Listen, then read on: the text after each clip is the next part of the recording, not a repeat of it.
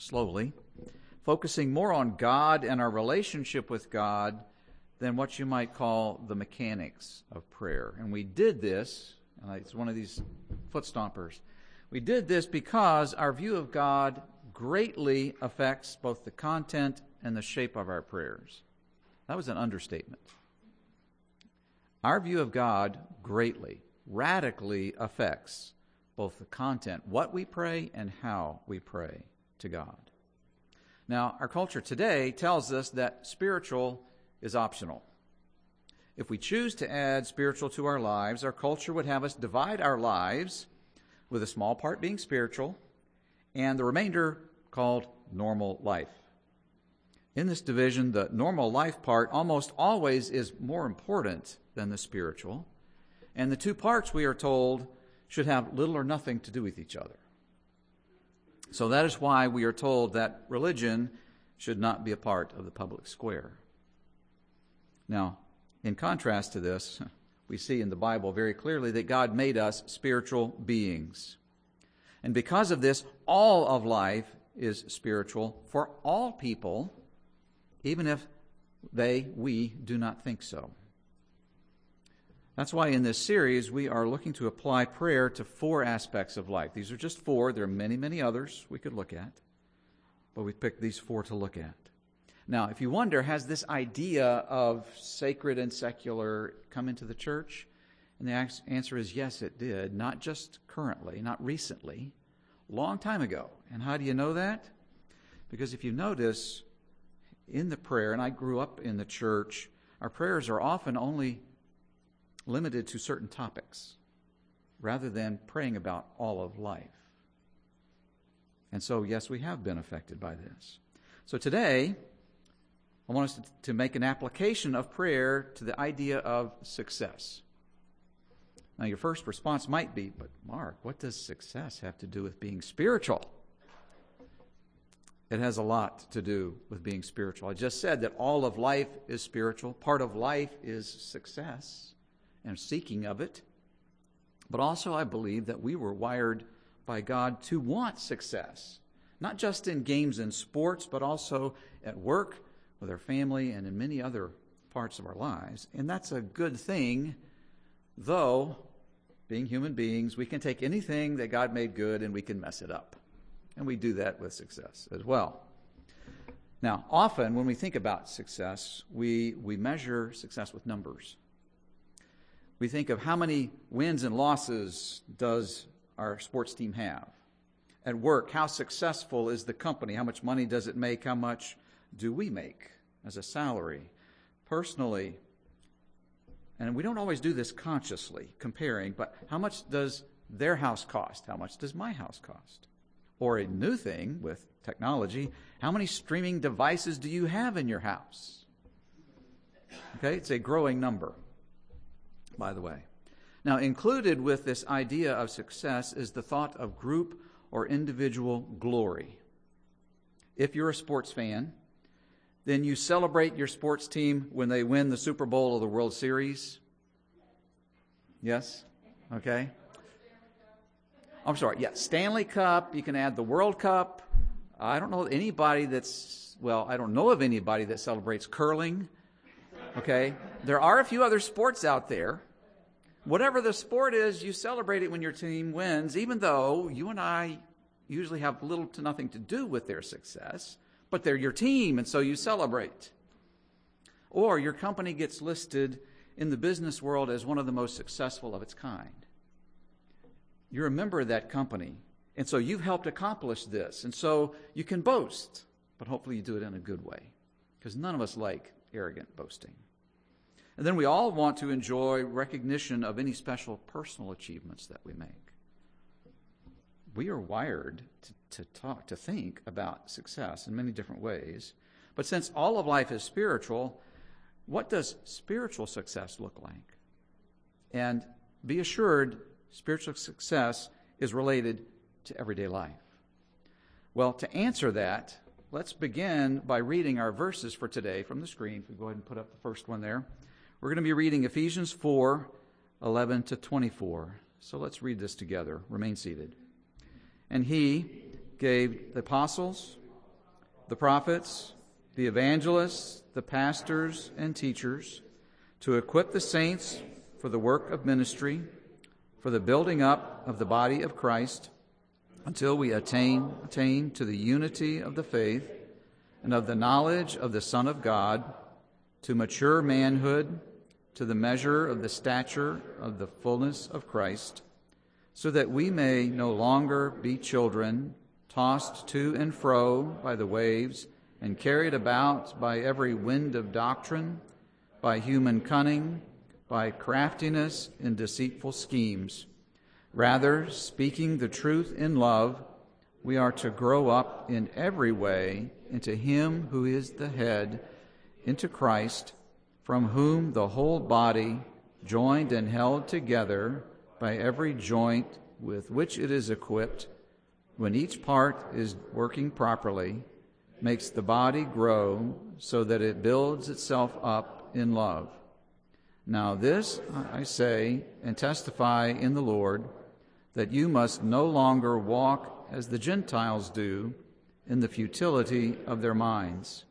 They are darkened in their understanding, alienated from the life of God because of the ignorance that is in them due to their hardness of heart.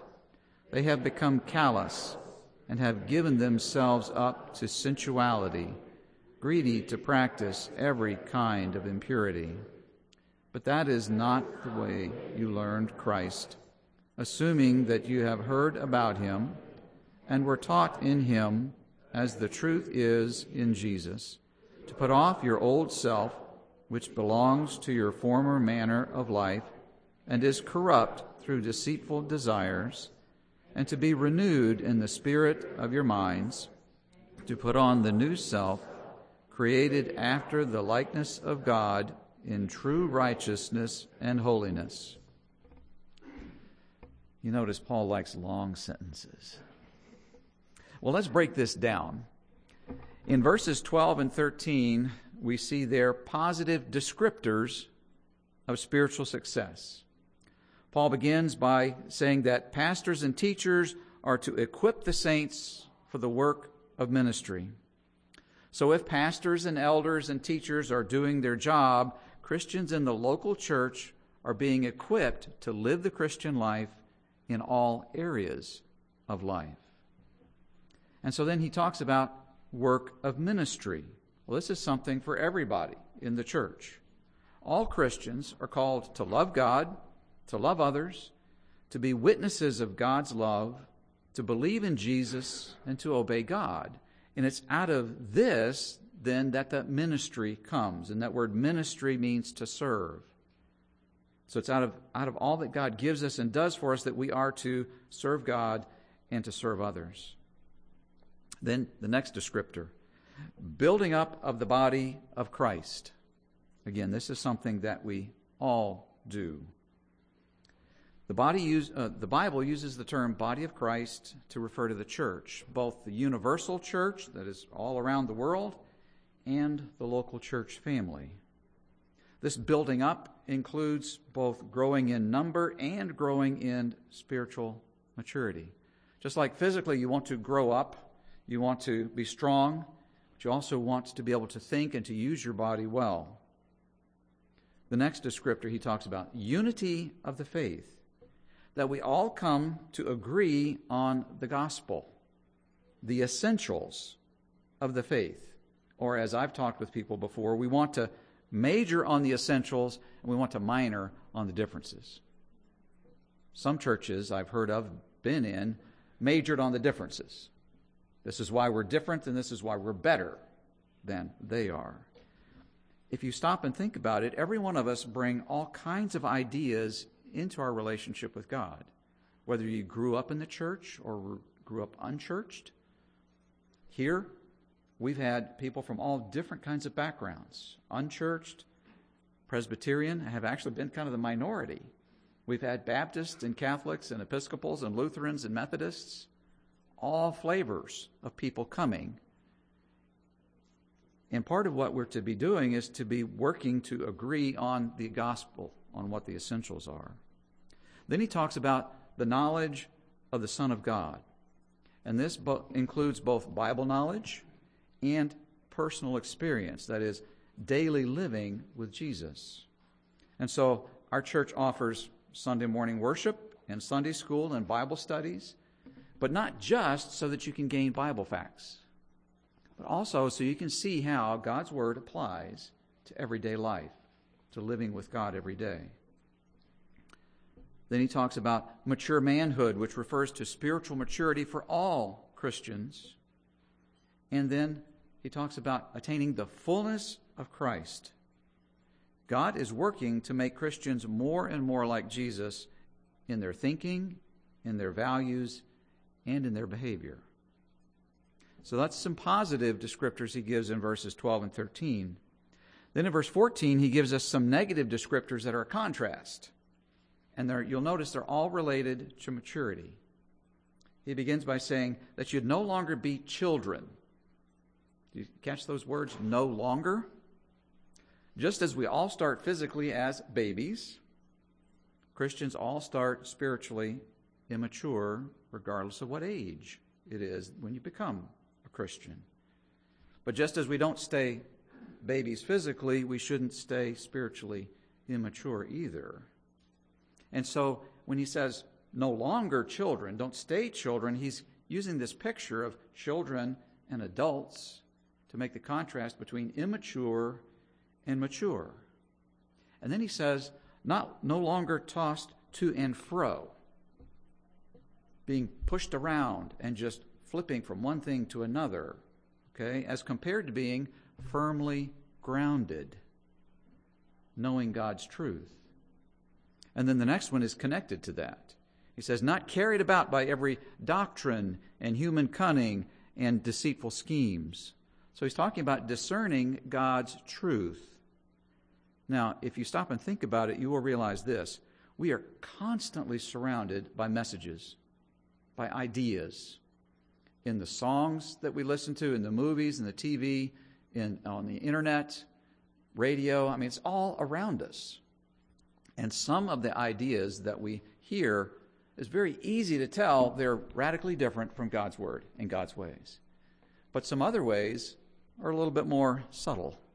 And it's only as you stop and think and see where does this take me that you realize that it's actually taking you away from God's ways. And so idea, part of maturity, is discerning and beginning to be so familiar with God and His ways and what He loves that we can see and identify these other things and say, take what's good and then reject the rest.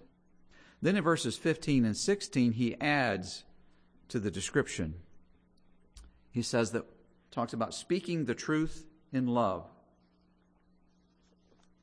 And again, this is not talking just about church or Bible study. This is in all of our relationships. And it's very important to keep the two together because one without the other ends up distorted. Let me show you what I mean. If a person focuses just on truth and just discards the love part, then you might be speaking the truth, but it can, you can also be condemning or harsh. If a person focuses just on the love and lets the truth part drop, then the result can be compromising God's ways. And something like this has happened with compassion in our culture. I was just listening to a, a talk this week, and the speaker was giving a history, and in part, he was saying why it is, for example, that our culture values compassion. Doesn't always use the word, but it values compassion. And he shows how, from years, decades before, the culture in general valued religion and Christianity and Jesus. But then Jesus' divinity got dropped off by many people. Then Jesus got dropped off altogether, but they kept his, his virtues, his attributes. And one of the most important was compassion. But even today, things done in the name of compassion end up hurting other people. If you don't keep truth and love together, you end up with a distortion. Then he talks about growing up into Christ. And this is a lifelong process. I think everybody who's been in school, with very few exceptions, looked forward to the day when you no longer be in school and you say, I'm going to be graduate, I'm done with that. But you're not done learning. You're not done growing. There's still a whole lot more to learn. The good part is you don't get tested on, get graded on it. Okay, but you still can learn a lot. Well, growing up into Christ, growing in the Christian faith, and maturing is a lifelong process. And then he talks about each part working properly. All of us doing our share as part of a larger body. Or to think of it in today's terms, we should not just be Christian consumers, only taking. How are you and I contributing to and helping the work of the church? And then finally, he says, building itself up in love. If we're all doing our part, finding from God what that part is, and, and trusting Him, working with Him, then we're going to work together and the church will build itself up in love. We're going to grow in our love for God and our love for others. Now, you and I cannot do these things on our own. In fact, we don't. Though we are to strive to do our best, to work as hard as we can in this, in each of these pieces. But there's a common danger that comes with this and with seeking success in sports and work. And that danger is self reliance and self focus. It's easy if we get self focused to ignore all that God gives us and all that others do for us, and it shows itself in two ways. For some people, it ends up, we come up somehow with this idea so here's all I'm supposed to do, and it's all up to me. And we place the weight of all of this on our own shoulders. I have to do this. That's one way. And then the second is to ignore all that God has done and others have done and say, I did this on my own. We have to be careful of those dangers. So, as we work, and we are to work and, and to work hard towards spiritual success, we also need prayer. It's not an optional thing, it's required, it's essential for us to pray and to ask God to work in us, to change us, to give, give us desire to want to be like Jesus, to grow spiritually. And we're going to talk about prayer in just a minute. A couple of other things first. One of the downsides of using the term spiritual success, and I kind of put that in quotes, is an idea that we often carry with success, and that idea is of arriving or of achieving. And when we've, when we've arrived, when we've achieved what we were after, we're done. No more effort. Well, as I've already talked about it, spiritual change is and growth is a lifelong process. That's why I like the word obedience. And you could use it either in addition to or in place of success. Spiritual obedience to explain spiritual success or maybe to replace. And here's the other thing about spiritual obedience every day is a new opportunity to obey. Now, we haven't looked at, our, at the later verses in what we read, so let's do that now. And what you see when you read those verses is that working towards spiritual obedience also requires repenting. Isn't that great? Amen. Oh, I, just in case those of you at home, you may not have heard the nervous laugh. am I supposed to laugh? Am I supposed to groan? What am I supposed to think? What am I supposed to say here? Well, aren't you excited about repenting? No. Okay, I had an honest answer. All right. But we should be. We should be excited about repenting. Now, you don't see the word repent in our verses, but you see in the verses what repentance in, involves. Now, here's why we don't, aren't excited about repenting. Because repentance often has a negative connotation. I grew up in the church, and I grew up in the church thinking that to repent primarily means to feel sorry for my failure. So a little bit of change and a whole bunch of sorrow. Okay? Martin Luther said the Christian church is a life, I'm sorry, the Christian church. The Christian life is a life of repentance. Well, if you're thinking like I was, that's not very exciting at all. Who wants to live their entire life being depressed about how messed up you are? Nobody. But there's something else, and actually, I think it's the bigger, it's, it's a substantial part of repentance, and that's the idea of change. If you think about what we've just looked at, we've been looking at these verses where Paul is talking about us moving from immature to mature, from being selfish and self focused to being like Jesus. Well, that involves change. And verses 22 through 24 of Ephesians 4 give us a picture of that. So let's look and use, and, and I would encourage you to start thinking of repentance using these terms. First part is agreeing with God about my fault or my wrong. In the verse, it says to put off your old corrupt self. So let's use an example. Let's say that we're talking and I you and I and I speak unkindly to you. The Spirit convicts me. Mark, what you just said wasn't kind or helpful. And what am I going to do with that? Am I going to agree with God? You're right, that was not a kind thing to say, that was hurtful. Or am I going to defend myself? Typically, we're going to do one or the other. Am I going to agree with God about what I did, that it was, was wrong? Second is renewing my way of thinking. How are we going to do that? With the Bible.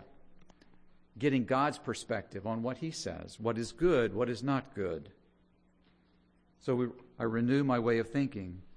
So, for example, in, just in the verses we looked at related to me speaking harshly to you, Spirit might remind me, Mark, you're supposed to speak the truth in love. You're not supposed to, you know, bald, bald truth, no love for the other person. Speak the truth in love. And then, thirdly, seek to realign my life with God's ways. That is, put on the new self. Now, why do you and I need repentance? Well, not only are we human and therefore limited, but we're born broken. I like that word broken. The Bible says we're sinful. We're born loving ourselves more than we love anybody else. We're born loving God's gifts more than we love God. We're born worshiping, that is, putting first in our lives people and things other than God. So we need to repent. We need to change every time God makes us aware of where we need to change. And so that change is part of the putting off, the recognizing, agreeing with God. This is what I'm not, I'm doing what I shouldn't be, what I need to change, or I'm not doing something I should. This is what God says. And then this is how I need to realign my life and do that. Well, you and I cannot just grit our teeth and realign our lives with God's ways on our own effort. We can't do it. We need to pray and ask God not only that He would work this, but uh, again, another summary that I really like. Ask God that God would rescue us from ourselves. So let me say that again, just case you didn't get all the, uh, our, you know, the, the words there. Ask God that He would rescue you from you. I should ask God that He would rescue me from me. And we just saw why. Why we need to be rescued from ourselves. Okay, because of how we live, but also because you are one of the most influential people in your life because no one speaks to you more than you do. Now, if you're talking to yourself out loud all the time and arguing with yourself, people think you're crazy. Most of us don't talk to ourselves out loud all the time unless we're alone. But even if we're not talking out loud, we are still talking. And here's the thing often we are not even thinking about what we're telling ourselves. Not even thinking. And so, if we're not even thinking about it, and we're surrounded with all these messages and ideas, many of which now are contrary to God's ways. Often we're telling ourselves things that are not true, don't that don't line up with God's word. We need to be aware of that. Now, add to that what I've already talked about. Our hearts naturally turn away from God. Our hearts naturally twist God's truth. So, no wonder we need to be rescued and we need to change. So, so far we've seen this picture in Ephesians 4 of spiritual success or obedience that includes loving God and loving others, growing and maturing, giving and receiving, learning God's ways. We've seen the need for repenting and that it's a good thing. And now we look and see where the prayer fits in. Now, here's the interesting thing.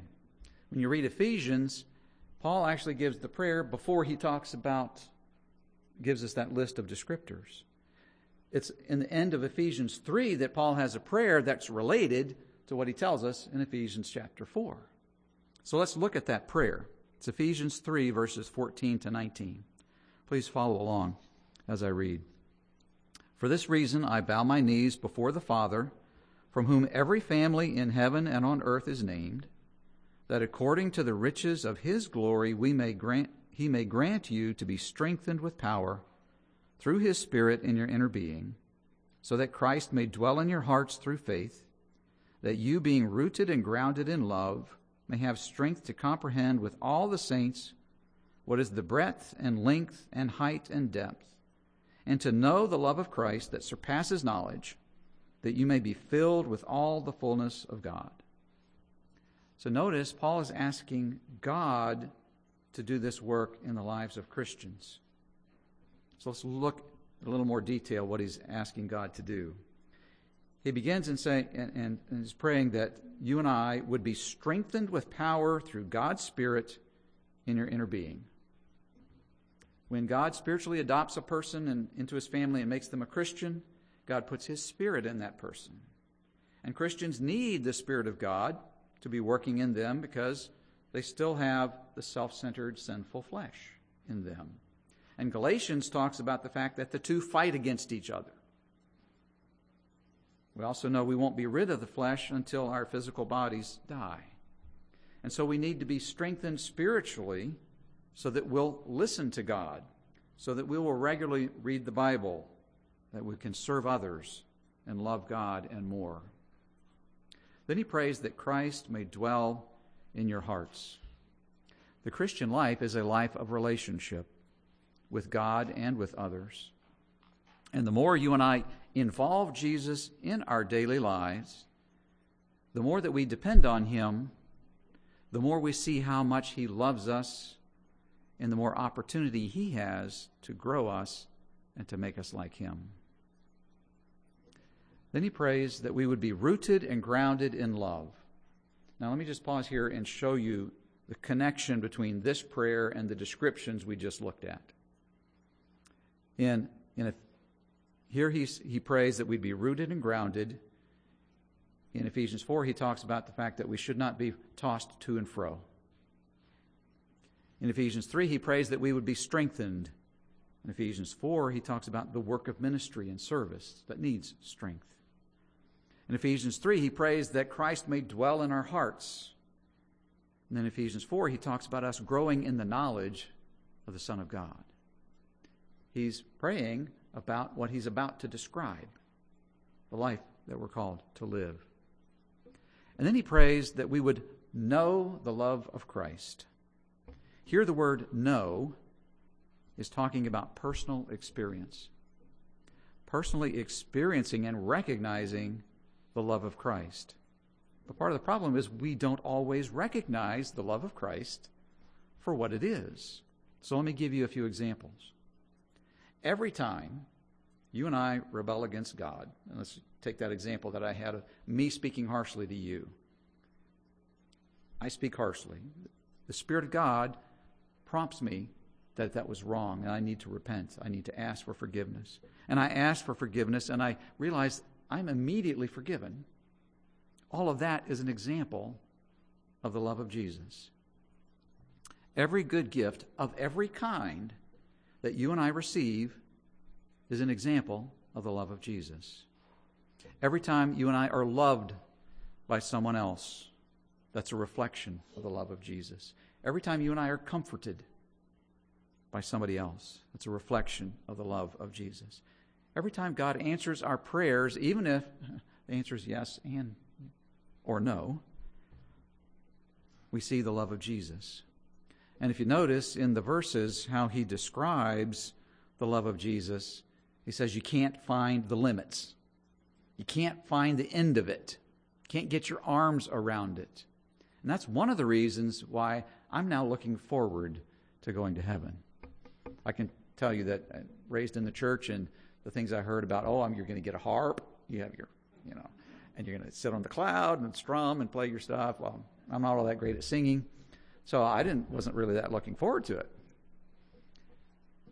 Seeing this, I'm a whole lot more excited because I realize even with eternity, I'm never going to reach the limits of God's love. I'm never going to be bored and sitting around with nothing to do. There is no limit to his love. And then he finishes praying that we'd be filled with all the fullness of God. This is a prayer that Christians will look more and more like Jesus, and it immediately took me to Romans 8:29. For those whom he foreknew, who God foreknew, he also predestined to be conformed to the image of his son. This is where we become like Jesus, in order that he might be the firstborn among many brothers. So this prayer points us to what we looked at in Ephesians 4. This prayer is a prayer that you and I can pray every day for ourselves and for others. If you think about it, this prayer highlights our dependence on God. This prayer also gives us insight into what God is doing in our lives, and this prayer applies to all of life. This prayer shows us what God says is important and how He wants us to live, because, as I said, it points us to Ephesians 4, where we get this description of the Christian life that He wants us to live. And it involves all that you're doing in your family, at school, at work, at church, with your neighbors. It covers everything that you and I do. And if you notice, too, we're to strive, yes, we're to strive for spiritual obedience and spiritual success, but God is the one who gets the glory. Not only because He's the one who made us, we see here so clearly God is the one who gives, God is the one who grows us, God is the one who works in us. Let's pray. Lord, we thank you for loving us and loving us first. We thank you for giving us this picture of the Christian life and a prayer related to it, where we can see how we can and should pray for ourselves and for others to grow spiritually, to mature, to serve, to give, and then also to see how much we receive from others and from you. Lord, we thank you and praise you. In Christ's name, amen. Let's respond with a song.